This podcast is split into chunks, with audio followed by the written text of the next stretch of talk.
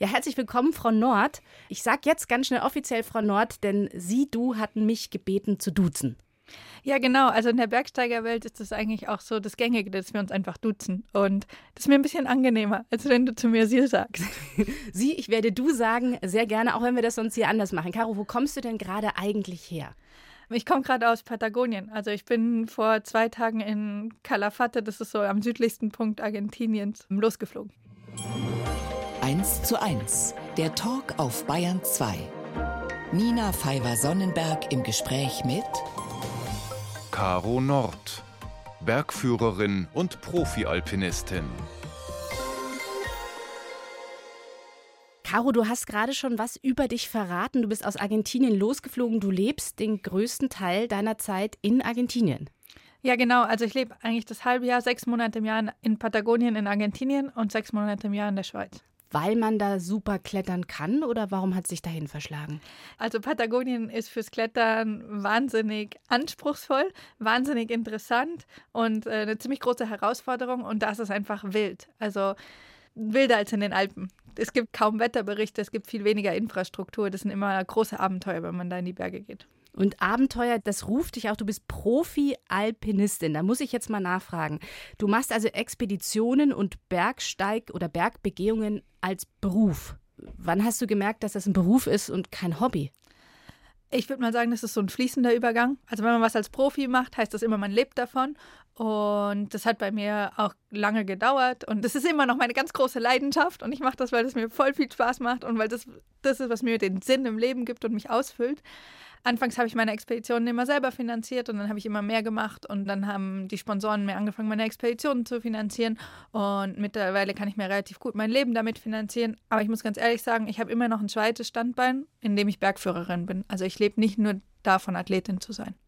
Das heißt praktisch, also als Athletin wirst du von Sponsoren bezahlt, um Touren zu machen oder Expeditionen zu starten, die die dann abfilmen und das verkaufen oder wie kann ich mir das vorstellen? Ja, also normalerweise unterstützen uns die Sponsoren bei unseren Expeditionen und geben uns auch die Möglichkeit und die Zeit dafür zu trainieren. Und im Nachhinein wollen die natürlich auch irgendwie einen Output haben und das sind halt einfach Fotos, Geschichten, Abenteuer, die wir mitbringen. Manchmal in filmerischer Form, manchmal in Text, manchmal mit Fotos. Wenn das dein Beruf ist, gibt es denn dann auch einen Alltag? Also wie sieht denn dein Alltag als Profi-Alpinistin aus? Ja, ich glaube, es gibt halt einfach keinen geregelten Alltag. Also es ist irgendwie kein Tag gleich wie der andere und ich lebe halt ganz extrem nach dem Wetter, weil beim Bergsteigen und all dem ist man einfach extrem wetterabhängig. Deswegen ist es halt schwierig, auch einen Trainingsplan aufzustellen, weil ich gehe halt an den Berg, wenn das Wetter gut ist und muss mich da voll dem Wetter richten und anpassen und kann nicht sagen, morgen will ich das und das klettern. Das funktioniert nicht. Und deswegen funktioniert ein geregelter Alltag auch nicht. Das heißt, wenn du nach dem Wetter lebst, musst du ja auch relativ spontan sein. Also dann sagst du einfach, nee, ich, ich fliege jetzt noch nicht los, ich gehe jetzt noch mal klettern und alles andere muss warten oder wie passiert das? Ja, also ich bin ein extrem spontaner Mensch und ich treffe meine Entscheidungen extrem spontan. Und genauso wie zum Beispiel jetzt auch, jetzt habe ich meinen Flug um zehn Tage nach hinten verschoben, weil in Patagonien es nochmal ein gutes Wetterfenster gab und ich das einfach ausnutzen wollte. Weil vielleicht zur Erklärung, in Patagonien ist das Wetter meistens ziemlich schlecht und man wartet wochenlang auf so diese guten Wetterfenster und wenn es dann mal eins gibt, dann muss man das schon ausnutzen dann wird geklettert, egal was kommt und was noch ansteht. Du bist ja bekannt dafür, dass du gerne neue Routen erschließt, also Erstbegehungen machst, die liegen dir sehr am Herzen. Was reizt dich denn so am Unbekannten? Das ist halt volles Abenteuer. Man weiß überhaupt nicht, auf was man sich einlässt. Das ist eigentlich so die größte Herausforderung, die man hat. Man weiß nicht, wie schwierig es ist. Man weiß auch gar nicht, ob es möglich ist, sondern wir stellen uns einfach dem Abenteuer und der Psyche auch, nicht zu wissen, wie der Ausgang ist, nicht zu wissen, was wir jetzt brauchen und nicht zu wissen, ob wir da überhaupt hochkommen können. Ja, das reizt mich voll. Wahnsinn, du sagst ja auch gerade schon Psyche. Ich meine, neben deiner athletischen Stärke, die du natürlich brauchst, um zu wandern, zu klettern oder eben auf den Berg zu steigen, brauchst du ja eine irrsinnig mentale Stärke. Ich meine, wir sind ja alle in der Gesellschaft gar nicht mehr gewöhnt, dass irgendwas unsicher ist. Wir haben unsere Apps und alles, die uns schon sagen, wie es funktioniert. Ja, also ich glaube, das wird beim Bergsteigen, Alpinismus, Klettern oft unterschätzt, wie groß eigentlich auch der psychische Faktor ist. Weil einerseits muss man voll fit körperlich sein, physisch, aber auch im Kopf. Weil das, was wir machen, ist alles voll kopfanspruchsvoll. Und genauso braucht sowohl der Körper Pause als auch die Psyche Pause. Und ich glaube, das habe ich auch lange unterschätzt, weil ich so jemand voll motiviertes bin und einfach immer, immer, immer was machen will. Und auch meinem Körper oft nicht genügend Pause lasse und vor allem aber meinem Kopf nicht genügend Pause lasse. Weil wenn man so anspruchsvolle Sachen macht, also anspruchsvoll unterwegs ist, im Gelände, wo man weiß, man darf hier nicht fallen oder im Gelände, das ist komplett neu. Also der Kopf weiß gar nicht, auf was er sich einstellen kann, sondern er muss ständig Entscheidungen treffen, ständig entscheiden, wo geht es jetzt lang, wie komme ich da weiter hoch. Das ist einfach sau anspruchsvoll für die Psyche und manchmal braucht der Kopf dann auch einfach mal ausruhen und ein bisschen entspannter unterwegs sein. Das ist ja eigentlich was, was ich gerne auch fürs Leben lernen würde, ehrlich gesagt. Ich meine, gibt es was, wie du dich mental trainierst, eben auf solche Situationen hin? Kann man das überhaupt? Ich glaube, es kommt ganz viel mit Erfahrung. Also je mehr Erfahrung man hat, umso ruhiger kann man auch auf so Situationen zugehen.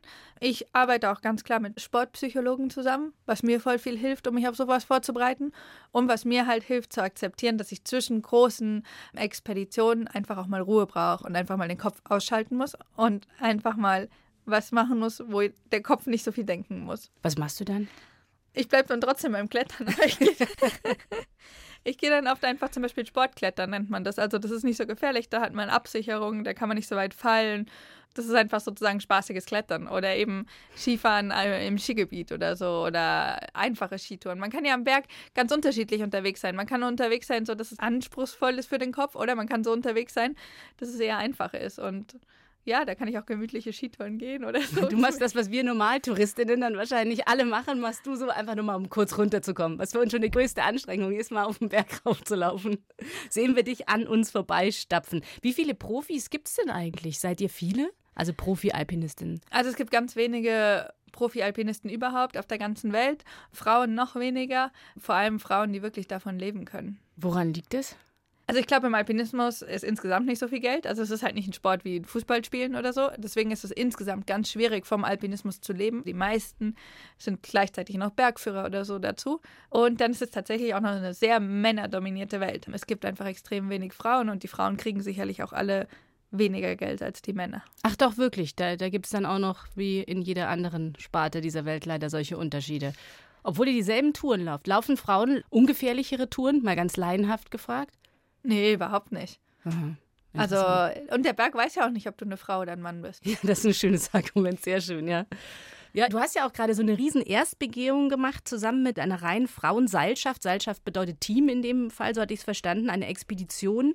Die Via Setna Grönland Klettern Segelexpedition. Da wart ihr nur Frauen. Aber was heißt nur? Da wart ihr Frauen auf dem Ganzen. Und es lief gut. Ja, wir waren acht Frauen, alles Freundinnen. Und wir waren drei Monate lang auf einem Segelboot unterwegs. Auf einem 15 Meter Segelboot. Also es ist nicht groß, da ist ja. nicht viel Platz.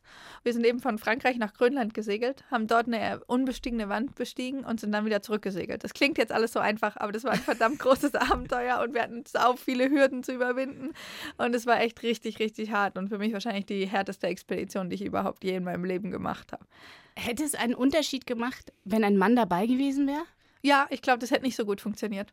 Weil wir waren echt ein super Team. Wir haben alle voll gut zusammengehalten. Von wegen Zickenterror, das gab's nicht. Und das finde ich eigentlich eher traurig, weil als wir zurückgekommen sind, haben uns alle darauf angesprochen, ob es den Zickenterror gegeben hätte. Warum gibt es die Vorurteile? Ich finde es voll traurig. Ganz im Gegenteil. Wir haben voll aufeinander geschaut. Ähm, ich glaube, unter Frauen redet man einfach viel, wie es einem geht. Und wenn es einem mal schlecht geht, ist das auch okay und dann ist das akzeptiert. Und dann kümmern sich die anderen um einen und versuchen einen wieder hochzureißen. Und wir waren so ein richtiges Stream-Team. Und ich glaube, sonst hätten wir das nicht geschafft, weil wir haben echt viele Hürden gehabt. Wir haben verdammt viel schlechtes Wetter gehabt. Wir haben voll viele Entscheidungen treffen müssen und immer wieder Rückschläge erlitten. Und ich glaube, wenn es nicht so ein gutes Team gewesen wäre, hätten wir auf dem Weg hinsegeln schon aufgegeben. Aber das Team war einfach der Hammer. Und ja. es, es, ist ja auch Wahnsinn, nach Zickenterror zu fragen, wenn du so viele Entscheidungen treffen musst und nach Grönland segelst und auf unbestiegene Wände kletterst, als ob man da noch Zeit hätte, Zickenterror zu machen. Es ist nicht nur traurig, es ist recht frech, die Frage, finde ich. Eine Stunde, zwei Menschen. Im Gespräch auf Bayern 2. Nina Pfeiffer-Sonnenberg trifft Caro Nord mit 16 auf 7000. Ich finde, es klingt fast wie so ein T-Shirt-Spruch, ne? Mit 16 auf 7000. Aber eigentlich meinen wir damit was ganz anderes, nämlich, dass du mit 16 schon auf einen 7000er, wie wir Alpinistinnen so sagen, gestiegen bist. Und das in Argentinien beim Schüleraustausch. Oder beim, beim Gap Year, was du da gemacht hast. Wie kam es dazu? Also das war tatsächlich ein Schüleraustausch. Ich habe mit 15, 16 ein Jahr lang in Argentinien gewohnt und dort in der Familie gewohnt. Damals hat mir schon das Bergsteigen voll getaugt und deswegen wollte ich auf den höchsten Berg Amerikas. Das war einfach ganz logisch. Der war in dem gleichen Land, wo ich bin und dann wollte ich da hoch. Und der ist knapp nicht 7000, der ist 6962 Meter hoch, der Aconcagua. Ja, meine Eltern haben mir damals sämtliche Formulare beim Notar unterschrieben. Das wollte ich, ich nämlich fragen. Ne? Ich meine, deine Eltern hatten da ja auch noch mitzureden. Hast du die angerufen und hast gesagt, Mama, Papa, das ist der Plan? Oder hast du im Vorfeld schon gesagt, wenn Argentinien, ich kletter darauf? Nee, ich glaube, der ist es dann später entstanden, so die Idee, weil ich auch Kletterfreunde kennengelernt habe in Argentinien, wo ich dann mitgehen konnte und wo ich dann Partner hatte. Aber ja, meine Eltern haben mir beim Notar sämtliche Papiere unterschreiben müssen, weil ich halt minderjährig war und sonst gar nicht in den Nationalpark hätte reingedurft. Und das haben sie damals alles gemacht. Und meine meisten Schulfreundinnen oder Kletterfreundinnen haben mir gesagt, hey, Caro, du hast so Glück, das hätten meine Eltern nie zugelassen. Und meine Eltern haben mir aber immer schon vertraut und mir damit auch die Türen geöffnet. Also sie haben mir damals voll die Türen geöffnet. Sie haben mir nicht gesagt, wir haben Angst, sondern haben mir die Chance gegeben, das zu machen. Und das war schon Wahnsinn. Sind deine Eltern auch Alpinisten oder Alpinistinnen? Nee, meine Eltern eigentlich nicht so Bergsteiger. Sie sind viel in den Bergen unterwegs, aber beim Wandern, beim technisch nicht so anspruchsvollen. Aber es ist schon spannend, ne? dass man einfach dann zulässt und sagt, wenn es dein Traum ist, dann lauf auf den Berg. Also ich meine, andere beim Schüleraustausch knutschen das erste Mal, du steigst auf einen der höchsten Berge. Ja, wie war das denn dann eigentlich dann? War das dann einfach so eine Initialzündung, wo du gesagt hast, ja, hier bin ich richtig? Genau, ich glaube, die Initialzündung gab es schon ein bisschen vorher. Also ich bin mit 15 nach Argentinien und vorher habe ich schon in den Alpen relativ viel geklettert, habe in Deutschland die ganzen Wettkämpfe mitgeklettert, die Deutschland Cups und war so voll im Klettern und Bergsteigen drin und das war voll meine Leidenschaft. Also ich habe mit zehn in der Jugendgruppe angefangen zu klettern und dann so richtig gemerkt, das ist meine Leidenschaft und irgendwie so meinen Sinn im Leben gefunden und das, was mich glücklich macht. Ja, das habe ich dann in Argentinien mitgenommen und dort auch weitergebracht und am Aconcagua selber ging es mir damals ziemlich schlecht. Also ich bin ziemlich höhenkrank geworden, obwohl wir lange akklimatisiert haben. Aber man sagt so ein bisschen, jüngere Menschen vertragen die Höhe deutlich schlechter. Mhm. Und ich habe damals auch 100 Höhenmeter unterm Gipfel umgedreht, weil es mir so schlecht ging. Du hattest ein Höhenhirnödem. Wie merkt man das? Wie wird das denn auf dem Gletscher diagnostiziert? Also im Endeffekt, das hat auch niemand Professionelles diagnostiziert, aber man merkt es einfach daran, dass man nicht mehr gerade laufen kann. Also mhm. ich konnte einfach nicht mehr laufen. Ich habe mir bei jedem Schritt, bin ich mir mit den Steigeisen in meine eigene Hose reingestiegen und dann wieder hingefallen und du willst dann eigentlich nur noch sitzen bleiben. Also zum Glück war ich mit meinem Kumpel unterwegs, der mir immer gesagt hat, steh auf, wir gehen hier runter. Und ich konnte auch nicht mehr einschätzen, ob ein Schritt irgendwie 10 Zentimeter hoch ist oder 50 Zentimeter. Mhm. Und wenn du das nicht mehr einschätzen kannst, dann fliegst du halt ständig nur hin. Und wie hält das dann aus? Also reicht das in Anführungszeichen schon, wenn du dann wieder runtergehst ins, ins Basislager und dann bist du da irgendwie wieder zur Erholung und das heilt dann aus. Also wenn das in den Anfangszügen ist, reicht es runterzugehen und aus der Höhe rauszugehen und dann heilt es normalerweise während so einem Hirnödem ist es meistens auch so, dass man nur kotzt und gar nichts mehr zu sich nehmen kann, weder trinken noch essen. Und dadurch wird man halt auch voll dehydriert und voll schwach. Aber am besten ist es, wenn man halt aus eigener Kraft noch schafft, abzusteigen. Und das habe ich damals auch geschafft. Hat dich das dann eher motiviert, das geschafft zu haben, auch wenn du es nicht ganz geschafft hast, die letzten 100 Meter gefehlt haben, aber es geschafft zu haben, auch diese Situation zu überwinden? Ja, es hat mich voll motiviert, weiterzumachen mit dem Klettern und Bergsteigen.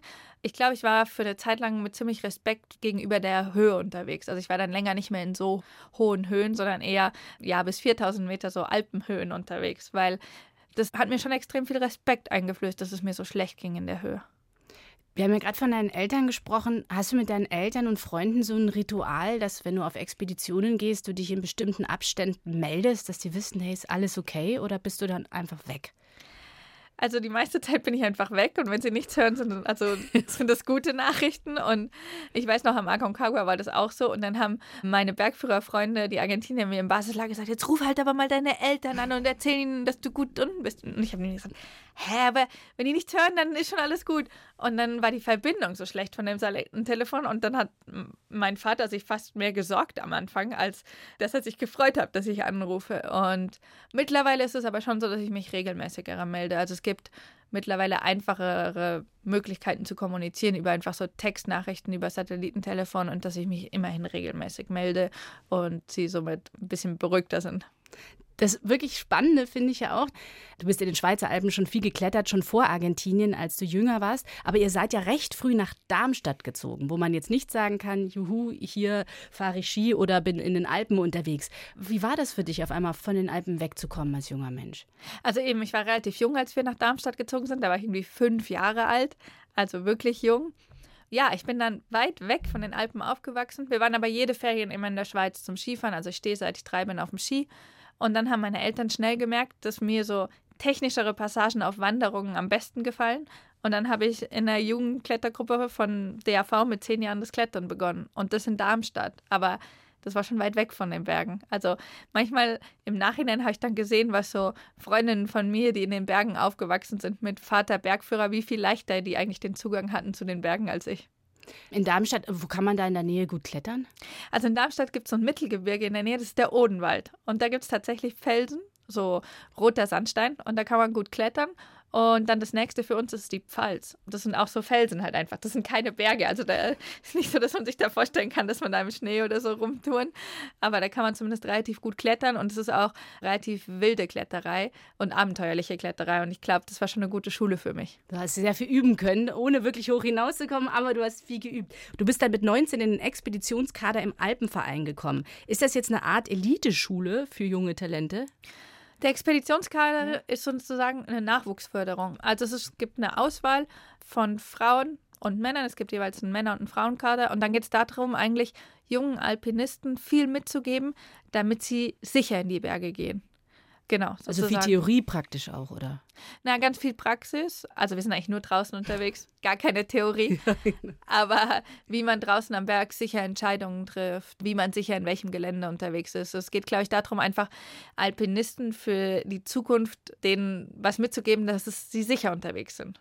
Aber es ist ja spannend, ne? weil es ja auch Darmstadt ist. Ich, ich komme selber aus Bayern, ich bin Müncherin. Ich dachte, sowas findet wirklich eher in Alpennähe statt. Das ist dann wahrscheinlich deutschlandweit, da ist richtig was los, oder? Von der Nachwuchsförderung her. ja, so ein Expert-Kader ist schon deutschlandweit. Ich war damals die Einzige, die nicht aus Bayern oder Baden-Württemberg war. Okay. Und sie haben uns dann zum Teil auch gefragt oder gesagt, wir wären ja Nordlichter. Also okay. Hessen ist immer noch Süddeutschland. Aber ja, so das ganze Alpen- und Bergsteigerische findet schon sehr in Süddeutschland statt. Und dann wird man, wenn man aus weiter nördlichen Gegend kommt, schon eher komisch angeschaut. Bei mir heute zu Gast die Bergführerin und Profi-Alpinistin Caro Nord. Und Caro, ich hatte gerade schon erzählt, du bist, nachdem du nach Darmstadt gezogen bist als Fünfjährige, wieder zurückgekommen in deine Heimat Schweiz nach Lausanne und hast dort studiert. Du warst da aber schon ganz schön als Alpinistin unterwegs. Warum hast du noch studiert? Warum hast du dich da nochmal hingesetzt? Gute Frage. Oh, Dankeschön. Immer gut. Also, ich glaube, das hat so mehrere Hintergründe. Ich wollte schon immer dann Bergführerin werden. Also, seit ich am Aconcagua mit einem Kollegen unterwegs war, der Bergführer ist, also mit einem Kumpel, der Bergführer war und damals aber schon viel fitter war als alle seine Gäste und viel mehr Erfahrung hatte. Und das, obwohl ich nur 16 war und die alle mindestens doppelt so alt. Dann ist so mein Traum wacher geworden, wow, ich will mal Bergführerin werden. Aber direkt nach dem Abitur habe ich mich dann noch nicht zu bereit gefühlt. Also man braucht halt auch einfach verdammt viel Erfahrung als Bergführerin. Man muss ständig Situationen einschätzen, Entscheidungen treffen, ist für andere Leute verantwortlich. Das habe ich damals auch noch nicht das Niveau so gehabt und deswegen war für mich so klar, hm, ich will eigentlich Bergsteigen und ich will irgendwie möglichst nah an die hohen Berge ran und ich will möglichst nah an Chamonix ran. Und dann habe ich halt mich halt nach der nächsten Uni an Chamonix danach umgeschaut und das ist entweder Grenoble oder Lausanne. Eben, ich habe meinen Schweizverbund schon immer gehabt, ich bin da geboren und dann war für mich irgendwie klar, okay, ich gehe nach Lausanne zum Studieren und bin damit einfach voll in den Bergen.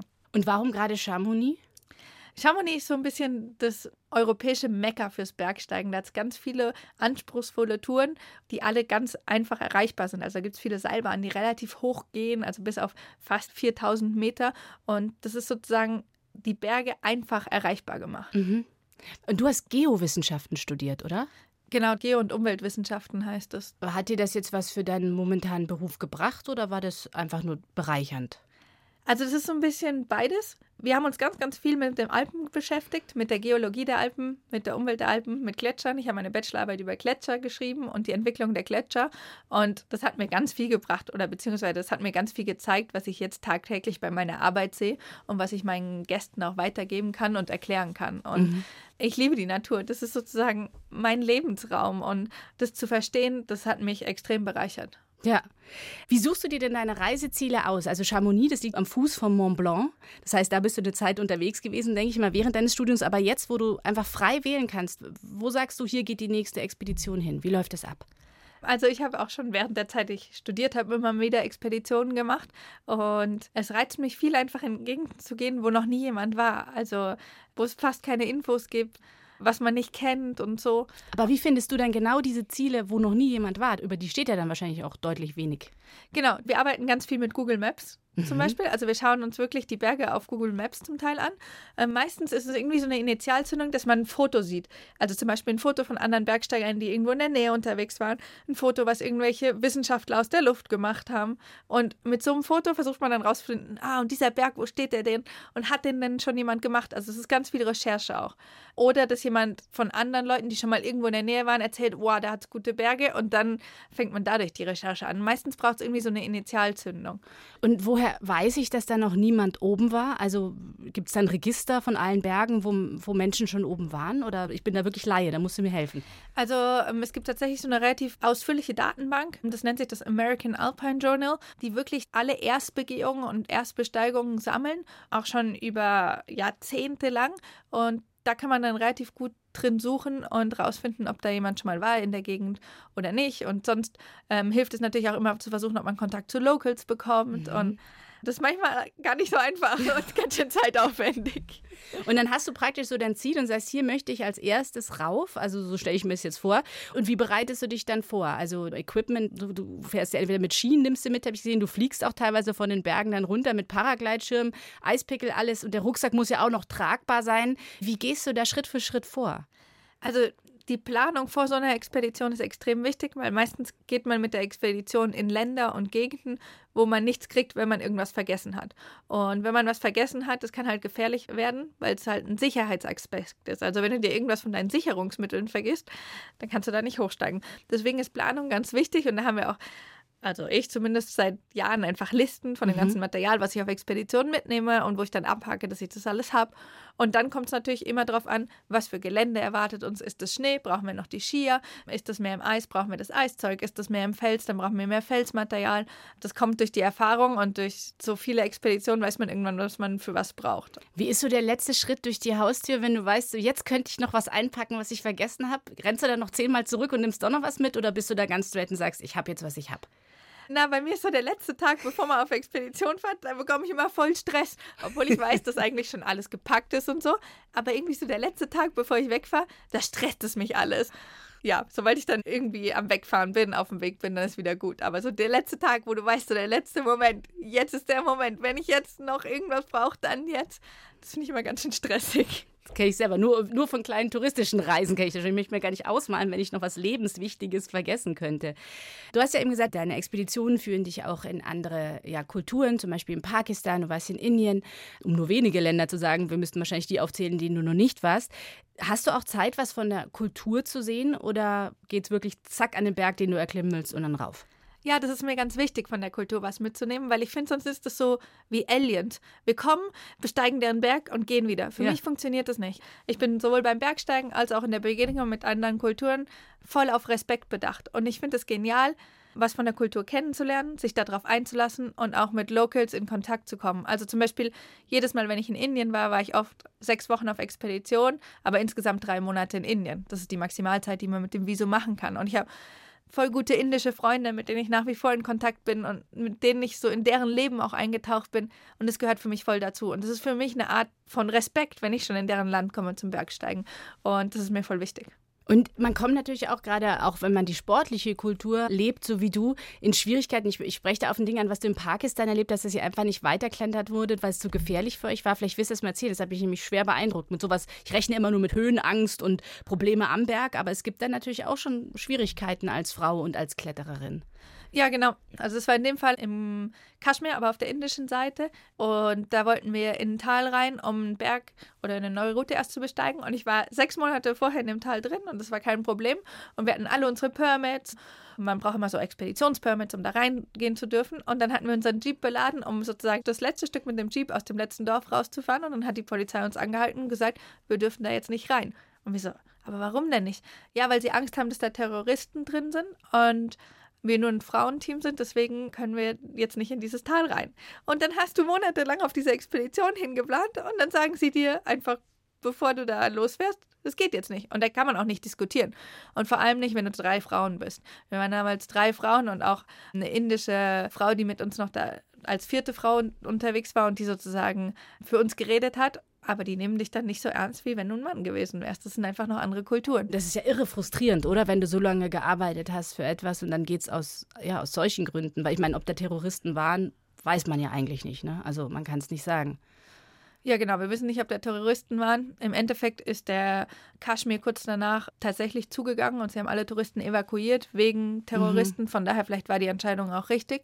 Aber in dem Moment ist es natürlich voll frustrierend, weil vor allem ich war sechs Monate vorher da und ich habe die ganzen Nomaden, die da gelebt haben, gesehen. Ich wusste, wer da lebt und für mich war das so unverständlich und dann so diese so unmachtslos zu sein, da nichts dran zu ändern, sondern mhm. sich dem einfach stellen zu müssen. Und man muss dann relativ schnell aber einfach weiterdenken und das ins Positive umwalten, weil wir hatten ja trotzdem unsere sechs Wochen in Indien dann und dort im Himalaya.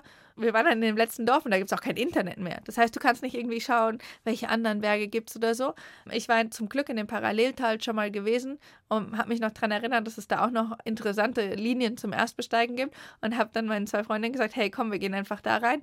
Das Tal ist sicher, da lassen sie uns rein und versuchen dort eine Erstbesteigung zu machen. Und habt ihr auch geschafft? Wir haben damals es nicht geschafft, bis ganz auf den Gipfel zu kommen, aber ähm, die Hälfte sozusagen. Ihr habt nicht aufgegeben. Ich glaube, darum geht es auch ein bisschen. Zu Gast bei Nina Pfeiffer Sonnenberg. Caro Nord. Vom Schweizer Basislager in die ganze Welt in die ganze Welt stimmt absolut, Caro. Du bist überall unterwegs, um zu klettern und Erstbesteigungen zu machen.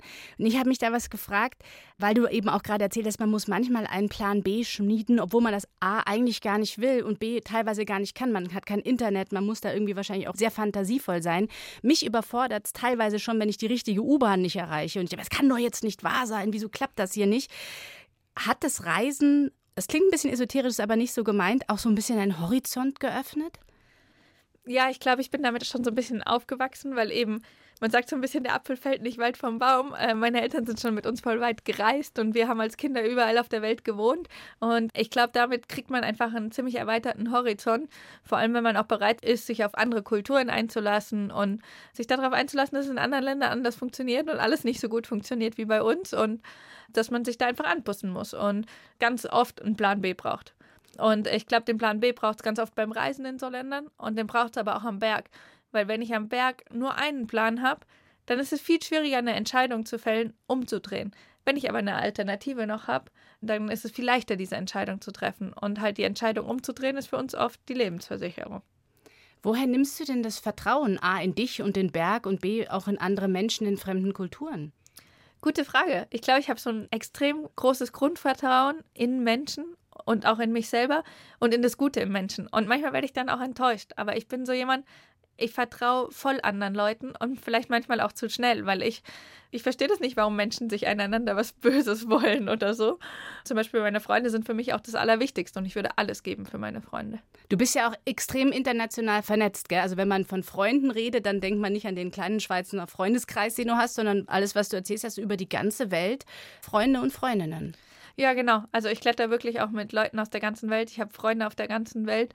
Das bereichert mich auch voll. Und wenn ich in Argentinien bin, dann kletter ich dort einfach mit meinen argentinischen Freunden, in der Schweiz mit meinen Schweizer Freunden und wenn ich irgendwo anders hinreise, dort mit denen. Und ich glaube, dadurch, dass ich relativ viel Sprachen spreche und so, kann ich auch relativ easy mich mit den Leuten connecten. Wieso sprichst du so viele Sprachen? Weil ich als Kind halt eben schon so viel gereist bin und in verschiedenen Ländern gewohnt bin. Und wenn man in der Schweiz aufwächst, spricht man schon mal zwei Sprachen ja. auf jeden Fall. Von daher. Dann fällt es ja auch leicht, Sprachen zu lernen. Ja, genau. Wie kann ich mir das vorstellen? Ich kenne das jetzt nur irgendwie aus der Subkultur, Beispiel Graffiti-Szene. Man kommt irgendwo auf der Welt an und dann trifft man schon an Hotspots andere Leute, mit denen man malen kann zusammen. Ist das auch so, wenn du in ein anderes Land fährst, also weißt, hier treffe ich auf jeden Fall Gleichgesinnte, mit denen ich gleich lossteige oder suchst du dir deine Teams im Vorfeld aus? Also um so auf anspruchsvolle Expeditionen zu gehen, das mache ich nur mit Leuten, die ich vorher schon kenne, mit denen ich vorher schon unterwegs bin, weil wir gehen in Gegenden, da gibt es keine Rettung. Wenn dir irgendwas passiert, muss der andere dich da rausholen können. Und das heißt, du musst einander voll vertrauen, du musst genau wissen, dass der andere die gleichen Fähigkeiten hat. Von daher so anspruchsvolle Touren und Expeditionen mache ich nur mit Leuten, mit denen ich schon vorher unterwegs war. Wenn es jetzt darum geht, einfach mal einen Nachmittag klettern zu gehen oder so, dann ist es wirklich so, dass du auf der ganzen Welt auch immer die Kletterer triffst und relativ schnell dich mit denen vernetzen kannst. Das ist schön zu hören. Und man muss ja trotzdem aber dann irgendwann mal wieder nach Hause kommen. Du hast es vorhin schon erzählt, man braucht geistig, aber auch körperlich unbedingt auch Pause, gerade nach größeren Expeditionen. Wie kommt das dann? Du lebst in einer Hütte in der Schweiz, ich habe da Bilder gesehen. Wird dir das dann zu eng oder bist du einfach froh, deine Ruhe zu haben? Tatsächlich passiert es beides. Mhm. Also, wenn ich so viel unterwegs bin, bin ich dann auch mal froh, einfach meine Ruhe zu haben. Aber wenn ich so viel unterwegs bin und dann plötzlich nur noch alleine bin, ist es manchmal auch ganz schön einsam. Also ich brauche irgendwie so beides. Und ich brauche meine Ruhe, aber ich brauche auch Menschen. Ich bin ein voll sozialer Mensch und ich bin gar nicht so gern allein. Deswegen, ich brauche beides. Und wie ist es dann, wenn du zu Hause ankommst? Was, was, ich gehe mal davon aus, du wäschst Wäsche und solche Sachen und isst endlich mal wieder in Ruhe. Aber wie geht's dir da? Schwierige Frage, kommt immer auf die Situation drauf an. Mhm. Aber was schon auch passiert ist, so eine Expedition ist halt emotional ein volles Hoch, voll intensiv, voll anspruchsvoll und nach so vollen Hochs und Adrenalinschüben kommen auch die Tiefs. Mhm. Also ich habe so ein bisschen ein Leben, das so ein bisschen aus Peaks und Tiefs besteht. Also so emotional ist es halt nicht einfach ausgeglichen, sondern es gibt diese vollen Peaks, aber ich weiß, danach kommen auch die vollen Löcher. Und mittlerweile kann ich damit besser umgehen, weil ich weiß einfach, dass es so ist und ich weiß einfach, dass das sozusagen mein Körper braucht und mein, meine Psyche braucht, um das auszugleichen. Aber früher war das ganz schön schwierig und dann war ich zum Teil echt am Anfang deprimiert und habe gar nicht verstanden, warum das jetzt so ist. Aber das ist eigentlich ganz normal, weil eben, du kannst nicht immer voll im Hoch sein, das funktioniert nicht. Das finde ich voll schön, dass du darüber sprichst, weil das, was ich von außen natürlich meistens wahrnehme, auch als Laie, und ist, ist dass ich viele Bergsteigerinnen oder Profi-Alpinistinnen sehe. Das, für dir gibt es einen tollen Film, der heißt I Am Caro Nord, den habe ich gesehen. Und da bist du auch vorne drauf, sehr heroisch alles. Und dann die Bilder und man denkt, oh du meine Güte, das sind Heldinnen. Und man denkt in keiner Sekunde daran, obwohl es natürlich normal ist, dass ihr auch mal heimkommt. Und was ist denn dann mit den, mit den Profis, die da auf dem Berg stehen die ganze Welt unter sich haben auf einmal? Ja, und ich glaube, mir gefällt das Bild eigentlich gar nicht von dem Helden sein, weil wir sind einfach ganz normale Menschen, wie mhm. alle anderen auch. Und mir gefällt nicht so dieses Bild von, dass wir Helden sind und das erobern, sondern ich fühle das viel mehr, dass wir mit dem Berg zusammenarbeiten. Ich habe da eine viel spirituellere Verbindung mit dem Berg, um Bergsteigen zu gehen, als das Erobern, sondern vielmehr ein Zusammenspiel. Und nur wenn dieses Zusammenspiel auch funktioniert, kann ich da auch hochkommen. Und ich bin jemand, ich zähle auch ganz viel auf mein Bauchgefühl, auf meine Intuition. Und wenn ich das an einem Tag nicht fühle, dass ich da jetzt hochgehen kann oder wenn sich das komisch anfühlt, dann drehe ich auch um. Und manchmal kann ich das vom Kopf her nicht erklären, aber das ist mein Bauchgefühl. Und ja, ich glaube, das hilft auch ganz viel. Na, es hat natürlich auch viel mit der medialen Inszenierung zu tun, ne, wenn man das alles sieht. Und das, also es ist irre spannend zu sehen und toll zu hören, was du erzählst.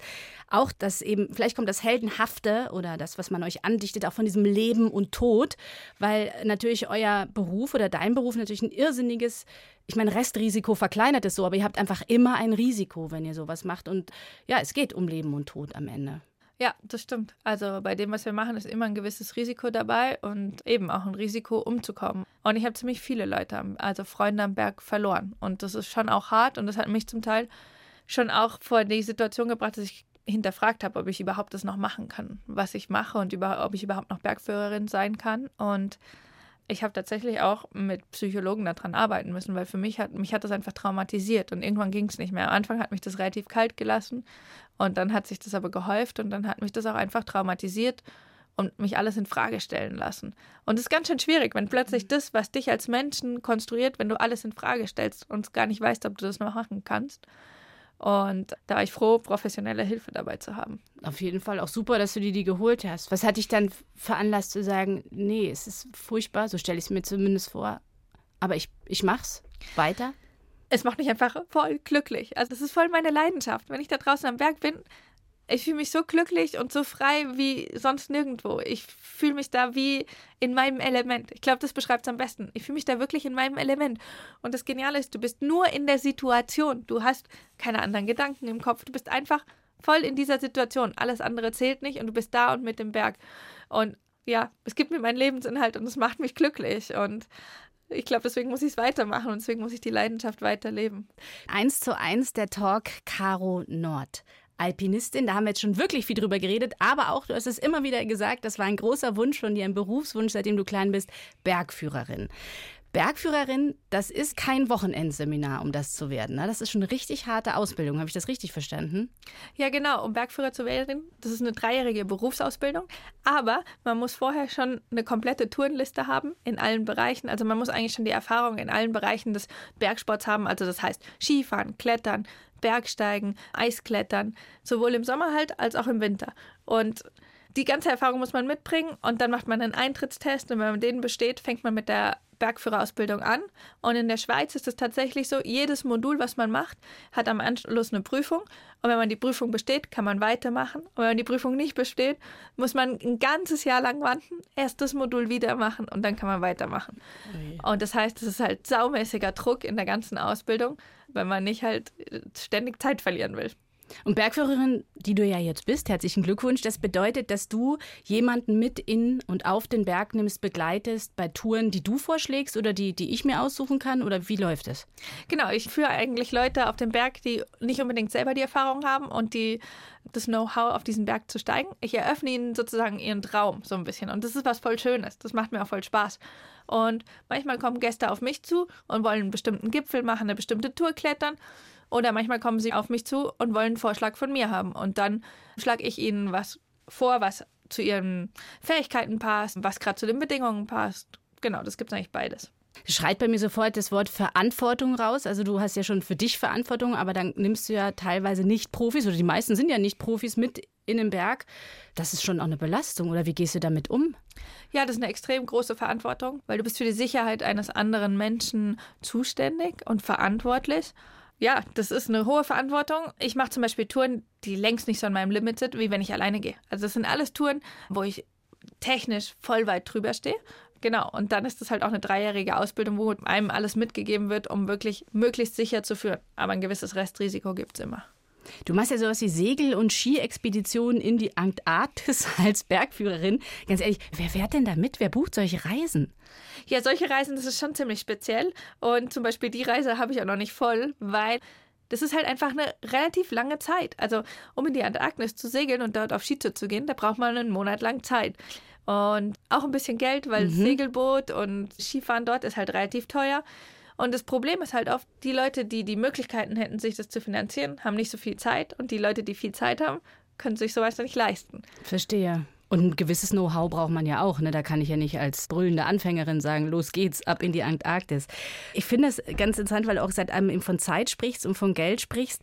Ich habe da noch eine andere Frage. Wenn du auf den Berg gehst oder auch andere begleitest oder viel weg bist, du hast schon gesagt, deine Eltern haben dich da, da ziehen lassen, aber trotzdem gibt es doch bestimmt auch, weiß ich nicht, ob du einen Freund hast oder, oder eben Freunde, die naja, die, die dich vermissen und die sich Sorgen machen. Also umso älter man wird, denkt man wahrscheinlich auch über solche Sachen mehr nach. Wie ist es denn da bei dir?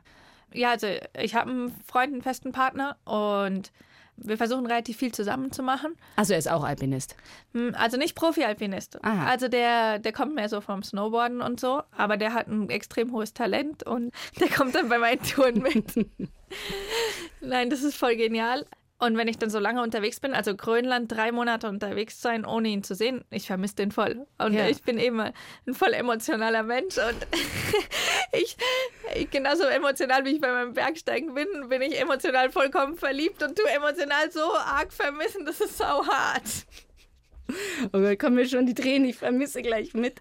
Bist du vorsichtiger geworden, seitdem du einen Freund hast oder einen festen Partner? Ist ja noch was anderes. Also, oder denkst du dir, konzentrierst du dich wirklich dann tunnelig nur auf das, was du tust? Nee, ich glaube, es ist mir noch bewusster geworden, dass es auch andere Sachen im Leben gibt und dass ich auf jeden Fall immer wieder Leben zurückkommen will und dass ich auf jeden Fall noch ganz viel Zeit auch mit ihm verbringen will. Weil es ist schon spannend, ne? Es hat auch was sehr ich weiß nicht, ich finde, was e-, egozentrisch klingt so hart, das meine ich überhaupt nicht, aber es, es du musst schon dich in dem Moment wahrscheinlich an die erste Stelle setzen, wenn du auf so eine Expedition gehst, gerade weil du überleben möchtest. Ja, ich glaube, es wäre falsch zu sehen, dass wir immer auf die Expeditionen gehen und es ist immer um Tod und Überleben geht, mhm. weil ich würde nicht in die Berge gehen, wenn ich wüsste, dass es immer um Tod und Überleben geht. Ja. Sondern ich weiß, es gibt das Restrisiko, aber ich gehe da eigentlich hin, weil es Spaß macht und weil eigentlich die Chancen höher sind, dass ich auch wieder heil zurückkomme. Sonst würde ich das, glaube ich, nicht machen. Okay, kein russisches Roulette, sondern eher mehr der Faszination wegen. Was sind denn deine nächsten Ziele? Wo geht es jetzt hin? Ich weiß, jetzt geht es an Tegernsee, aber wo geht es dann weiterhin? Also ich gehe wieder nach Patagonien zurück und bin dann den, also bis im Februar in Patagonien. Das ist dann der dortige Sommer und das ist dann so die richtige Jahreszeit, um da richtig große Wände zu klettern. Ihr, ihr könnt ja auch, wenn ihr einen Berg besteigt, erst besteigt, den Berg benennen, ne? Mhm. Was war der schönste Name, den du je hergegeben hast für dich? Also ich habe einen kleinen Berg, den haben wir Punta Alaya getauft. Alaya ist meine Nichte, die geboren ist während dieser Expedition. Und das war irgendwie voll schön. Voll. Weiß sie das schon? Ist sie schon so alt, dass sie das checkt, dass sie einen eigenen Berg hat? Ja, sie weiß das und sie findet das natürlich auch voll cool. Und so wie ich euch kenne, wird sie da raufsteigen wollen, mit dir zusammen, du als Bergführerin und ihr geht hoch. Caro, vielen, vielen Dank für deine Zeit. Ich wünsche dir nur das Beste. Was sagt man? Gibt es so, ein, so einen Spruch? Hals- und Beinbruch hat man wahrscheinlich 1940 nee, gesagt. Ja, genau. So. Das, die Sprüche sind eigentlich alle mittlerweile so veraltert, so diese klassischen Sprüche. Hast du, hast du ein Motto für dich, wenn du losgehst? Ja, ich glaube, mein großes Motto im Leben ist, dass man seine Träume leben kann und wenn man sie erreichen will, dass man die erreichen kann. Und das hat mich so weit auch gebracht eigentlich. Damit hast du eigentlich schon alles gesagt. Das Gespräch mit Caro Nord können Sie, liebe Hörer und Hörerinnen, nachhören in der ARD Audiothek. Dort können Sie auch die Bergfreundinnen treffen, Kadi, Toni und Kathi. Sie präsentieren Berge und Alpinismus aus weiblichem Blickwinkel und nehmen ihr Publikum mit raus, treffen starke alpine Frauen und erzählen spannende Geschichten vom Berg. In der ARD Audiothek und überall da, wo es Podcasts gibt.